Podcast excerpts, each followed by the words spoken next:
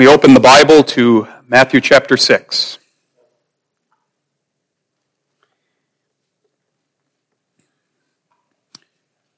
In a previous sermon, we looked at the Bible's second record of the giving of the Lord's Prayer in Luke 11.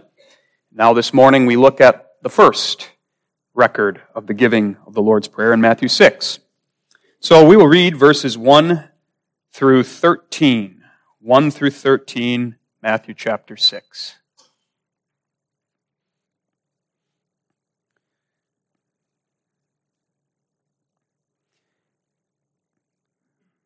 Take heed that ye do not your alms before men to be seen of them. Otherwise ye have no reward of your Father which is in heaven. Therefore, when thou doest thine alms, do not sound a trumpet before thee as the hypocrites do in the synagogues and in the streets, that they may have glory of men. Verily I say unto you, they have their reward. But when thou doest alms, let not thy left hand know what thy right hand doeth, that thine alms may be in secret, and thy Father which seeth in secret himself shall reward thee openly. And when thou prayest, thou shalt not be as the hypocrites are, for they love to pray standing in the synagogues and in the corners of the streets, that they may be seen of men. Verily I say unto you, they have their reward. But thou, when thou prayest, enter into thy closet, and when thou hast shut thy door, pray to thy Father which is in secret, and thy Father which seeth in secret shall reward thee openly. But when ye pray, use not vain repetitions as the heathen do, for they think that they shall be heard for their much speaking. Be not ye therefore like unto them. For your Father knoweth what things ye have need of before ye ask him. After this manner therefore pray ye, Our Father which art in heaven, hallowed be thy name. Thy kingdom come, thy will be done in earth as it is in heaven. Give us this day our daily bread, and forgive us our debts as we forgive our debtors. And lead us not into temptation, but deliver us from evil. For thine is the kingdom, and the power, and the glory forever. Amen. We now turn to the Heidelberg Catechism and consider now question and answer 118 and 119. 119 simply quotes the Lord's Prayer, so we won't read it. simply read question and answer 118. What hath God commanded us to ask of him? All things necessary for soul and body, which Christ our Lord has comprised in that prayer he himself has taught us. Lord's Day 45 is guiding us through the basics of the Christian's holy art of prayer started off with the necessity of prayer and then taught us the spiritual posture of prayer, truth, humility, and boldness. Now, in question and answer 118 and 119, we get to the content of prayer.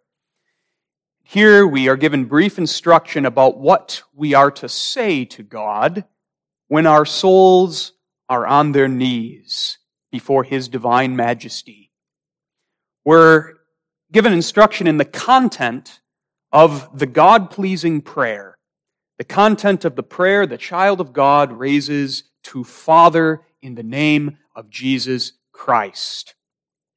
Answer 117 already pointed us to this content when it spoke of all things that God hath commanded us to ask of Him.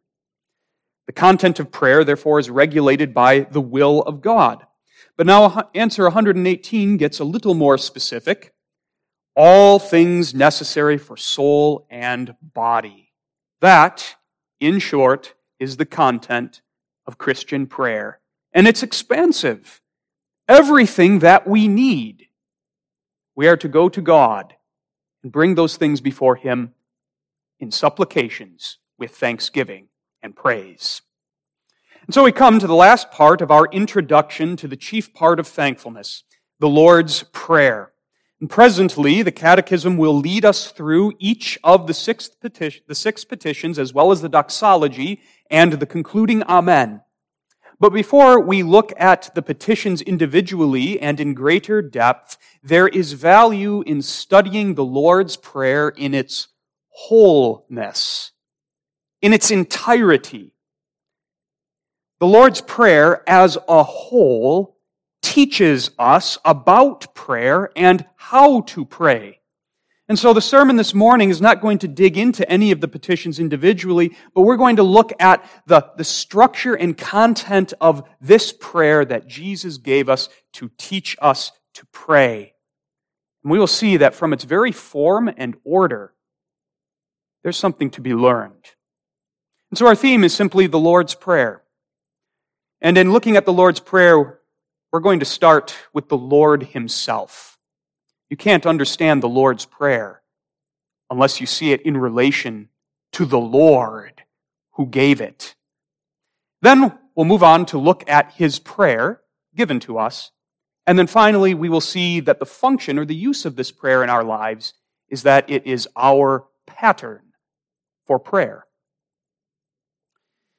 To learn to pray to learn to pray more, to learn to pray better, we turn to none other than Jesus Christ himself. Who else should we turn to? After all, Jesus is the perfect man of prayer and the perfect teacher of prayer. He is, in the first place, the perfect man of prayer. The Bible talks about many men and women who prayed. But outstanding among them is Jesus Christ himself. Indeed, nobody in the whole Bible is depicted as praying so frequently, so faithfully, and so fervently as the Lord Jesus Christ himself. Think about what you know of his ministry as revealed in the Gospels. How often Jesus was found in prayer. Jesus began his ministry in prayer, and Jesus ended his ministry in prayer. His public ministry was inaugurated on the banks of the Jordan River, where Jesus was baptized by John the Baptist. And Luke 3 verse 21 tells us that as the baptismal waters were applied to Jesus, he was doing what? He was praying. And then go all the way to the end of the gospel accounts to the final moment of our Lord's ministry where he accomplished the redemption of his people on the cross of Calvary. And we find our Lord praying. Even as the cruel iron spikes were being driven through his hands, Jesus prayed, Father, forgive them, for they know not what they do. Out of the deepest darkness of the agonies of hell, Jesus cried out in prayer, My God, my God, why hast thou forsaken me? To his very last words uttered before he gave up the ghost, Father, into thy hands I commend my spirit. His ministry began in prayer. His ministry ended in prayer, and his whole ministry in between was a ministry of prayer. If any man lived, 1 Thessalonians 5:17, pray without ceasing, it was our Lord Jesus Christ. We noticed this in our series on the Gospel of Luke, though it wasn't highlighted. We noticed that Jesus, in Luke's portrayal of him, is a man of prayer. And if you go through the Gospel of Luke, you see that very clearly. Just a couple of examples how often do we read of Jesus retreating into the wilderness or a mountain to pray? Think of what Jesus did after he had spent hours teaching the people from the prow of Peter's fishing boat. We read in Luke 5 verse 16 that Jesus withdrew himself into the wilderness and prayed. In Luke 6, after engaging in a dispute with the Pharisees about what was proper on the Sabbath day, and after healing the man with the withered hand, in verse 12, we read that Jesus went out into a mountain to pray and continued all night in prayer to God. Right after feeding the 5,000, we read in Luke 9, verse 18, that Jesus was alone praying. Jesus cared deeply for the people. He saw the people as sheep without a shepherd. He spent himself in ministering to the people, but our Lord never failed to take time away to be with God in prayer. Prayer defined Jesus' ministry. Jesus was the perfect man of prayer. Think of other significant junctures in our Lord's ministry. When he set his face toward Jerusalem to go to Jerusalem and to the cross that waited for him there. What did Jesus do? Well, Luke 9 verse 28 tells us he went up into the Mount of Transfiguration to pray. And verse 29 says that as he prayed, the fashion of his countenance was altered. The transfiguration took place while Jesus prayed. And Jesus not only prayed at the significant junctures in his ministry, but he prayed at the ordinary parts and ordinary times in his life before meals. Again, the feeding of the 5,000, though that was a meal miraculously prepared, yet the way Jesus began that meal was so ordinary. He gave thanks. He prayed. Jesus, after his resurrection, when he sat with Cleopas and his companion in their house in Emmaus, he blessed the bread and broke it and gave it to them. That is, he gave thanks. He prayed. Jesus prayed for his disciples. Think of his high priestly prayer in John 17, one of the most beautiful prayers ever uttered in the creation. Jesus was the perfect man of prayer. Now, before going on, maybe the question arises in our mind, and we want to answer it why? Why was it so important for Jesus to pray? After all, Jesus is the Son of God. Jesus is, according to his person, the second person of the Holy Trinity. Why must he pray? Why did he pray? How could he pray? And that gets to one of the wonders of the incarnation, that Jesus Christ is God, God the Son, in our flesh. He is not only very God, but also very man. And as truly and fully man, he lived a truly and fully human life. Jesus not only had a human body, he had a human soul. He didn't just have biological life, he had spiritual life. He lived our life as one of us. And that meant he also lived a life of prayer. As a man, he had a human relationship with God as his father. He prayed as the man Jesus Christ. And that is so very important, you understand. Jesus praying is part of his saving of us. Remember, Jesus' saving work is not only his dying to pay for our sins atonement. That's a fundamental part of it. But there's also another half. What did Jesus say to John the Baptist on the banks of Jordan? It becometh for me to fulfill all righteousness. That's the other side of Jesus' saving work. He came to fulfill all righteousness. That is, as our representative, as our head, as our mediator, as our substitute, He came to fulfill God's whole law for us. And that meant not only that Jesus lived a life perfect with regard to the Ten Commandments, but it means that Jesus lived the perfect prayer life. He walked in sweet communion with God in prayer and devotion. That's required of us. And Adam fell. Adam turned his back on God and walked instead in fellowship with the devil. But part of Jesus' saving work is that he walks in sweet communion with God in prayer. He is the perfect man of prayer. And his obedience to the law, as well as his perfect prayer life, is freely imputed to us in our justification. When we read about Jesus praying, Jesus is saving us. It's part of his perfect life of obedience. That's one aspect of the importance of this, that Jesus was the perfect man of prayer. A couple of applications at this point. First, before we get into Jesus' words of instruction, let's see that we can learn from Jesus' example as the perfect man of prayer. we learn to pray from the best, from the very best. That's what the Lord's Prayer is for us. If you're learning a craft, you're an apprentice, learning a craft, perhaps under an electrician or some other skilled craftsman, how do you learn? Yes, you learn by listening to the master of the craft teach you the principles of the craft, but that's not all there is to learning.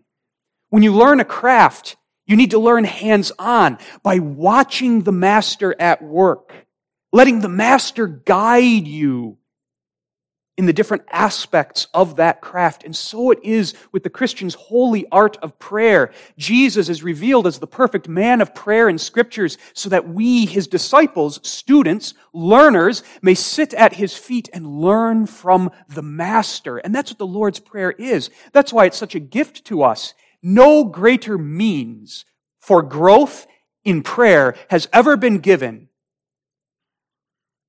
than this simple prayer the Lord's Prayer, we, the students, may sit at the feet of the Master and learn to pray. And in the scriptures, we can watch the Master at work, so to speak.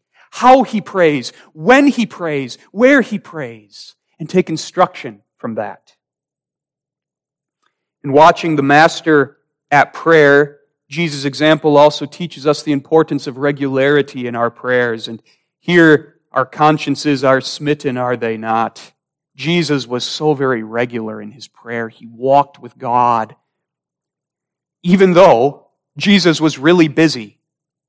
Who's busier and with weightier matters than Jesus himself? And yet Jesus made the time and space to pray. The wilderness, the mountaintop, that was Jesus' prayer closet. And so often he resorted there I know that application needed to be pressed upon my soul as I prepared this sermon. The plague of modern life is busy. And so often, though I wouldn't say it with my mouth, the thoughts of my heart amount to this. I've got too much to do to spend time, or too much time, in prayer. And the example of our Lord gives us instruction here. We never have too much to do to be much in prayer. As the perfect man of prayer, Jesus, therefore, is also the perfect teacher of prayer. He is the master. And we see that dynamic when we look back at Luke 11, verse 1, which we considered before. You remember the occasion for Jesus teaching his disciples the Lord's Prayer. It's revealed there. In Matthew 6, we have the Lord's Prayer in its most familiar form, but in Luke 11, verse 1, we read about this. As Jesus was praying in a certain place, when he ceased, one of his disciples said unto him, Lord, teach us to pray as John also taught his disciples. The disciples, as students, were watching the Master pray, and that was the occasion for their request. Teach us to pray. And that was the occasion for Jesus delivering the Lord's Prayer to the twelve and through them to the church of all ages. They watched Jesus and they saw that Jesus, just as he taught as one with authority, not like the scribes or Pharisees, so too he prayed like no other man prayed. And as they watched Jesus pray, they were touched with a feeling of their own infirmity in their prayers and a desire to learn and to grow arose in their hearts. It's not as if the disciples had never prayed before. That's not how we should understand their request, as if they never prayed, they had no clue where to begin. These were men of prayer. One of the disciples, Andrew, we know was a disciple of John the Baptist, and John had taught his disciples how to pray. But the request is this Lord, teach us to pray better. We feel our weakness. We desire to pray more. We desire to pray better. We want to grow. And thou art the master, the only one to whom we can look for that growth. Teach us to pray. It was a genuine request.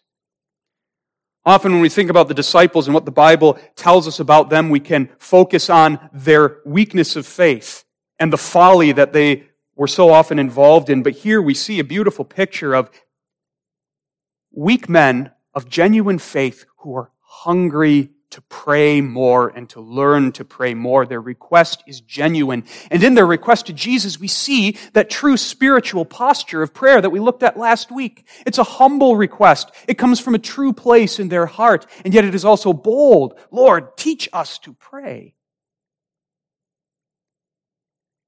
Jesus is the perfect teacher, not only because he is God who knows all, who is perfect, but because he is the perfect man of prayer, man of prayer, who prayed himself and knew how to pray from his own experience.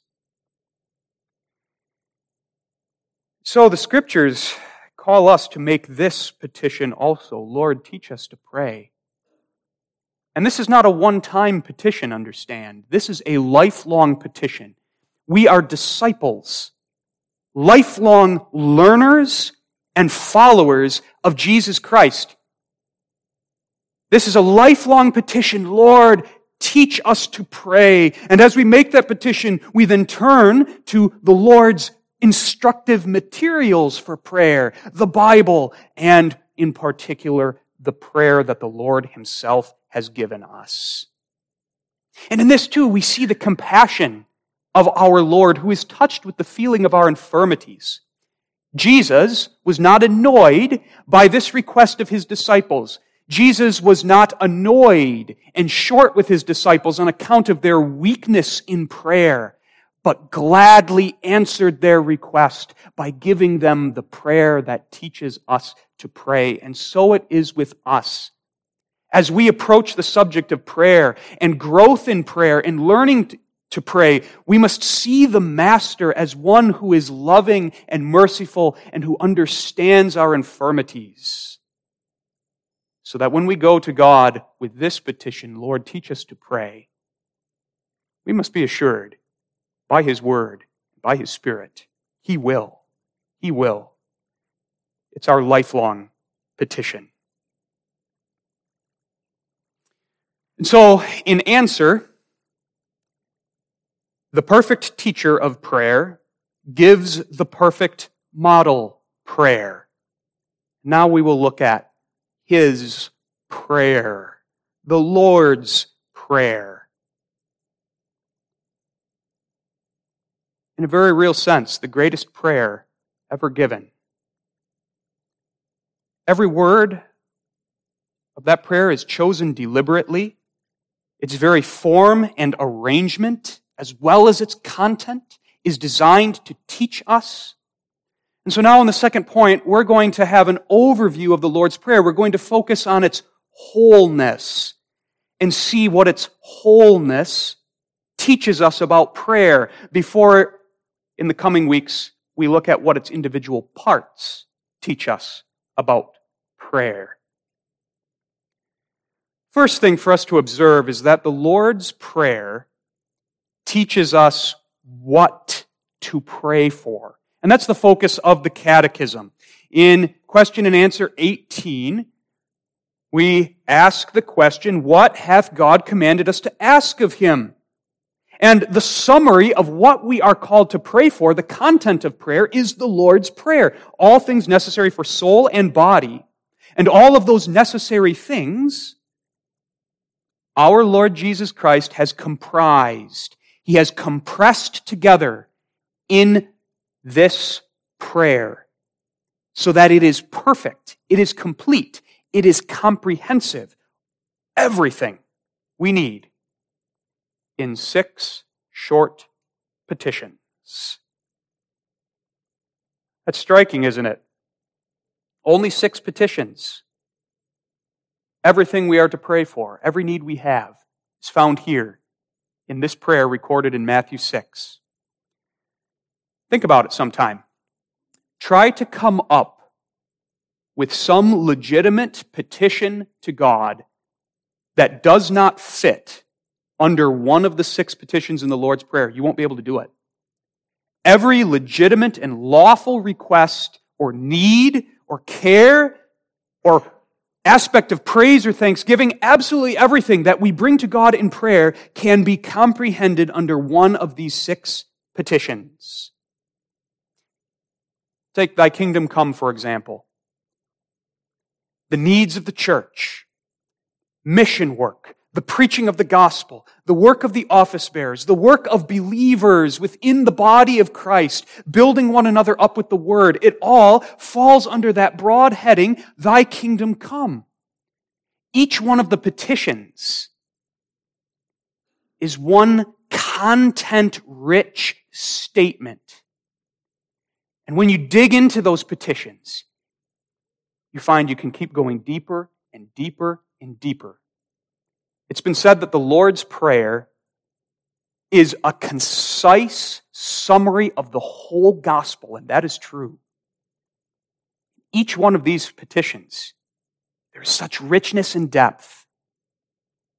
And so when we learn to pray these petitions, learn what each of them contains and implies, we will learn to pray as God commands of us. The Lord's Prayer teaches us also the importance of petition in prayer. And that bears emphasizing. Sometimes we may feel that petitions aren't really worthy of God. We're always going to Him and asking Him of, for things. And now we have to be careful. Our prayers must not consist exclusively of petitions, and yet the Lord's Prayer, the majority of it is petition, and that teaches us this. That petition honors God. God wants us to ask of Him because that is an expression of our dependence, our trust upon Him. It is an expression of our humility, knowing our own neediness and unworthiness. Petitions honor God. But the Lord's Prayer is not only petitionary. In fact, if you look at the six petitions, you will find those other aspects of prayer contained in them adoration, confession, thanksgiving, as well as supplication and petition. The first petition of the Lord's Prayer, hallowed be thy name, is adoration. It is not only a prayer that God's name be, may be glorified, but it itself is giving God glory. The fifth petition, forgive us our debts as we forgive our debtors, is first of all a confession. I have debts. It's a confession of sin. And all of the petitions are thankfulness.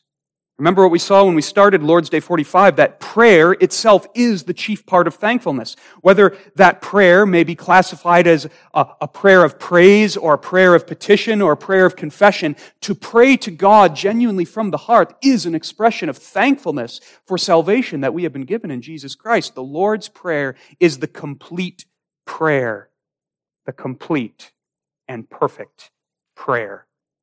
In six petitions, we learn everything we need to know to pray to God and to grow in our prayer life with our God and Father. Now, in the second place, as we look at the wholeness of the Lord's Prayer, first we saw what it teaches us about content. Now, in the second place, let's see that the Lord's Prayer, as to its order, its arrangement, has something to teach us as well. There are six distinct petitions in the Lord's Prayer, and they're not arranged the way you might arrange your grocery list. You're thinking about what you have to go to the grocery store to buy, and as things come to mind, you write them down. There's no inherent order or logic to it. Perhaps some of you are more organized and you go to the grocery store and you know the store so well that you know what things are going to be in what aisle, so you order your list according to that practical purpose. There's some sort of arrangement there, but the Lord's Prayer is different. It is arranged theologically in order to teach us priority in prayer. The six petitions are divided into two groups of three. The first three petitions, hallowed be thy name, thy kingdom come, thy will be done, those petitions all concern God and his glory. The second group of three petitions, give us this day our daily bread, forgive us our debts as we forgive our debtors, lead us not into temptation, but deliver us from evil. Those three petitions concern us, our needs, and our greatest need, salvation. But now, the three petitions concerning God and His glory are placed first, and that arrangement teaches us what's most important. what Jesus puts first is first for a reason. It's what's most important. Hallowed be thy name starts off the Lord's Prayer because that is the ultimate purpose for all things that exist. The glory of God. And that we must see as the most important thing in our life. The Lord's Prayer instructs us to see it that way. The most important thing for me, and in fact, my greatest need, is for God to be glorified. Not unto us, but unto thee be glory given. That's the heart cry of the child of God. In fact, the child of God will not find happiness apart from the glory of God. Man's chief end, the Westminster Shorter Catechism says, and says very rightly, man's chief end is to glorify God and enjoy Him forever. And glorifying God is, in fact, the most enjoyable activity any human being can engage in. And the Lord's Prayer teaches us this is first God's glory. And God is then glorified through the coming of His kingdom. The coming of his kingdom, which is the realization of his eternal counsel in Jesus Christ. And at the core of his eternal counsel is his own glory. God is pleased to supremely glorify himself in Jesus Christ through the salvation of an elect church out of sin and death to the praise of his glorious grace now and forever. The coming of the kingdom is the way that God brings glory to his name. And so we pray, hallowed be thy name. And this is how thy name will be hallowed through the coming of thy kingdom. Therefore thy kingdom come. And as the king, let thy will be done, thy royal will. For as thy will is done, thy name is glorified. To put it simply, the Lord's Prayer embodies what Jesus teaches in Matthew 6 33. Seek ye first the kingdom of God and its righteousness, and all these things shall be added unto you. God first. Not me first. And is that not a lifelong lesson we have to keep learning over and over? I know I need to learn that day by day. God first, not me first. God's glory, then my needs. God, then me not me, and God's glory as an afterthought. The first petition and the first three petitions placed first help us unwrap out of ourselves, focus on Him.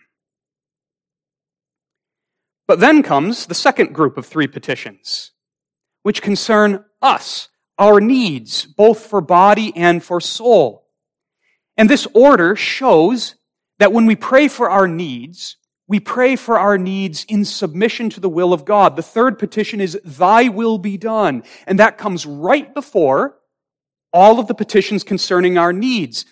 And what that teaches us is when we pray, Give us this day our daily bread, we add, according to thy will, which is only good. Give us this day our daily bread insofar as it advances thy kingdom. Give us this day our daily bread in order that it may glorify thy name. And if it does not, I would rather go out or go without my bread because thy glory is my chief desire and aim. The arrangement teaches us that all of our prayers for our needs are subordinate to the will of God, which is only good. But now let's also see that this second group of three petitions recognizes and teaches us the reality and importance of our needs. God takes them seriously. We see Jesus' compassion here. Think about it. Half of the space of the Lord's Prayer is devoted to our needs. A whole half. Three of the six petitions. That's generous, isn't it? What that says is God cares for his people. And his care is all expansive. He cares about the little things, we might say, as well as the big things. He cares about your body, your physical life, your well-being in this world. He cares for you spiritually. Half of the Lord's Prayer is devoted to us and our needs. That shows us the mercy and care of our Father and the importance of our needs to Him. And that's encouraging. We mustn't think that because God is first of all concerned with His glory, that that makes Him a cruel tyrant. Not at all. That's the gods of the heathen. God is first of all concerned with his glory because he must be. He's the Holy One. It would be wrong for him to be concerned with anything else first because he is the God who is worthy of awe. But that only magnifies the amazingness of his care for us, that he, the lofty Holy One, so cares for us that he devotes half of the space in the model prayer to your needs and mine. That's our God. There's a reason to pray to him. He tells us, Come to me, my children, with the small things as well as the big things. Why start with bread? You notice that too in the, the second half of the Lord's Prayer, the three petitions concerning our needs. It begins with, Give us this day our daily bread, then moves on, Forgive us our sins and deliver us from temptation and evil. Why begin with bread? Understand, Jesus is, not saying bread is the most important thing. Really, the beating heart of the second half of the Lord's Prayer is the fifth petition. Forgive us our debts, because if we don't have the forgiveness of sins, we have nothing. If we don't have the forgiveness of sins, your bread is a curse. And if you don't have the forgiveness of sins, you will not be delivered from evil. Without the forgiveness of sins, you will continue in your sin and perish in hell. The beating heart of the second half of the Lord's Prayer is the fifth petition. Forgive us our debts. And when our debts are forgiven in Christ, all of the earthly things, bread that we are given, comes with God's favor. And when our sins are forgiven for the sake of Christ, God obligates himself to deliver us from all evil. So Jesus' point here is not that bread is most important. Rather, he starts with the most basic thing. And here too, we see the mercy of our Savior. He understands our human frame, that we are of the earth earthy, and our most basic need for life in this world is our bread. Without bread, we have no breath to pray. And so he starts there, and he builds from the most basic to our final deliverance and that's where the prayer ends, and it ends beautifully, pointing the eyes of our faith to the final coming of Christ, when we shall at last be delivered from all evil. And so we see that in the second half of the Lord's Prayer, petitions 4, 5, and 6, absolutely every need that we have for body and soul is comprehensively included here in these petitions. The Lord indeed teaches us to pray. In the third place, the Lord's Prayer teaches us by means of its simplicity and brevity. Isn't that a striking feature of the Lord's Prayer? How simple and brief it is, and yet it's so deep, so complete.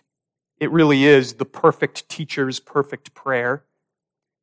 It's so short that it's easily memorized. You children know the Lord's Prayer, and that's good. The Lord's Prayer ought to be a prayer that is etched in our minds such that it cannot be erased. Its simplicity and brevity allows us easily to retain those six petitions, which are the headings, you might say, of all of the content of prayer. And because of its shortness, because of its brevity, it is easily used, as we will see in a few moments as a pattern for our prayers. Part of the wisdom of the perfect teacher of prayer is that he gives us a model prayer that is brief and short and yet marvelously comprehensive. It's beautiful in its economy of words. Every word in the Lord's Prayer is potent with meaning. Not a single word is wasted. And yet there's no artificiality or excessive ornament in its language. It is simple, heartfelt, and yet deeply reverent and dignified. And that teaches us prayer is not an exercise in eloquence. That doesn't mean we should not try to use words fittingly. Of course we want to. Language conveys meaning, and well chosen words convey meaning powerfully. We want to pray well and choose our words well, but the point is this. We must not be kept from praying because we think, I'm not eloquent. I'm not a man who's educated in the use of words in writing and composing poetic sentences. That doesn't matter. That's not what God's looking for. He's looking for heartfelt prayer. And heartfelt prayer can use the simplest, most earthy language. That's the Lord's Prayer. There's no ornament here. In fact, its simplicity is its elegance. God does not hear us because we make prayers so beautiful.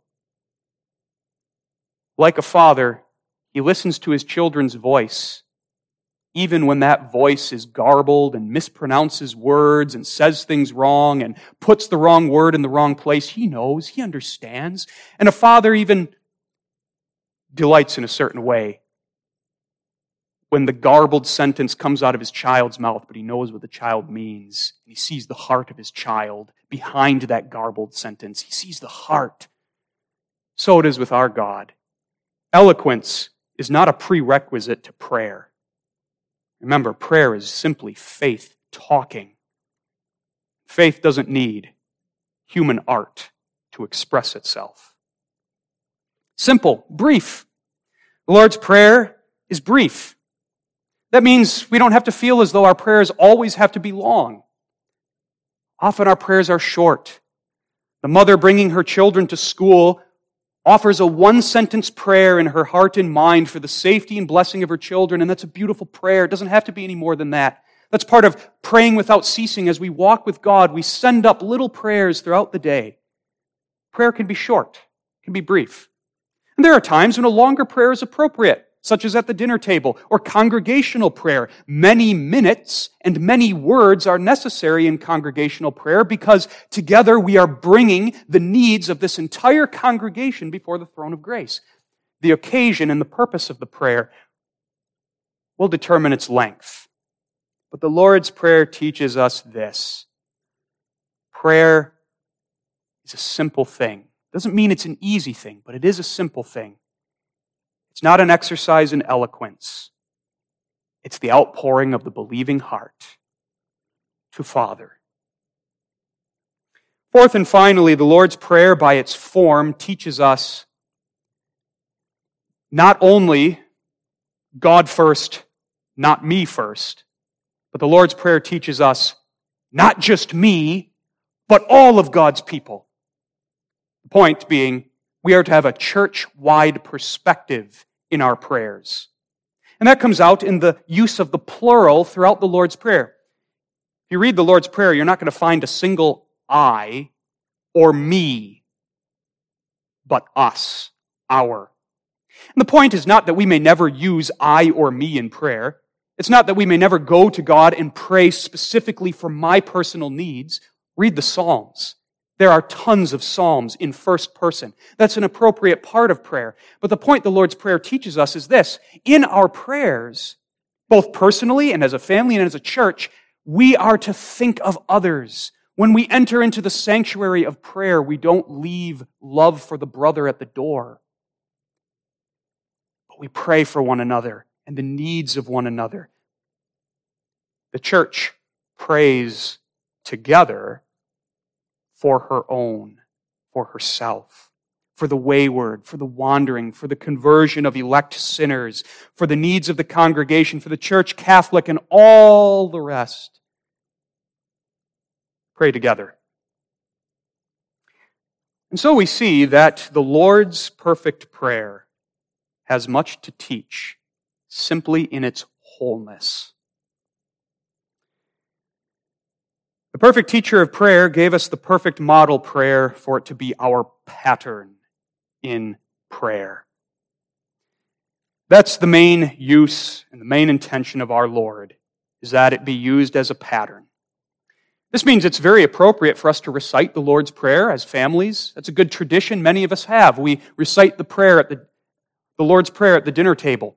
That's good. We ought to do that because in reciting the Lord's Prayer, it inscribes those words more deeply upon our minds and hearts and the minds and hearts of our children and better equips us to use that prayer as a pattern.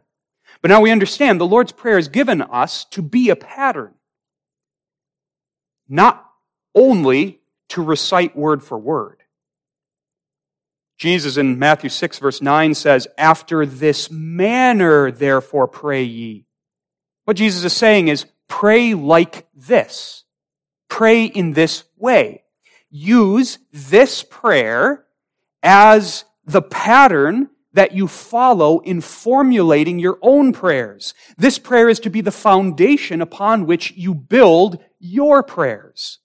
The Lord's Prayer is not primarily given to us to recite word for word, though that is legitimate and good, but it is given to us to teach us how to make our own prayers from the heart to God. And that's its use for us. So, to conclude, a couple of ways that we can use the Lord's Prayer as our pattern. The Lord's Prayer is a help in many ways, and it's a help as to the content of our prayers. When we pray in our closet, when we pray at the dinner table, when we pray at the bedside, wherever we pray, it's a guide to content. Sometimes Romans 8, verse 26 is true for us, isn't it? We know not what we should pray as we ought. Our minds are weak. Our attention spans are weak. Sometimes it's hard to think of all the things we need to pray for. And the Lord's Prayer is a tremendous help for that. Keeping those six petitions before our minds, we have the six main categories of what we should pray for. And so the Lord's Prayer gives us the words to speak. It gives us the categories in which to think when we approach prayer and when we pray at the dinner table or pray at a family gathering or pray after having our devotions. In your prayers, you can take the Lord's Prayer and make it your pattern by simply praying through each of the six petitions. start with the address, Our Father, and you pray, Hallowed be thy name. And then you spend a little time about God's glory. You pray about his kingdom and ask for its coming, his will, and all the rest. And simply following that pattern, you will grow in prayer. That's what this prayer is for. Our pattern by which we learn and grow. The Lord's Prayer helps us focus in prayer. Following the Lord's Prayer helps us avoid self centered prayers. It helps us focus on the God who is Alpha and Omega, the beginning and the ending, and who ought to be the Alpha and Omega of our prayers, just as the Lord's Prayer begins, Hallowed be thy name, and ends, Thine be the kingdom and the glory and the power forever. The Lord's Prayer is help with our spirit in prayer.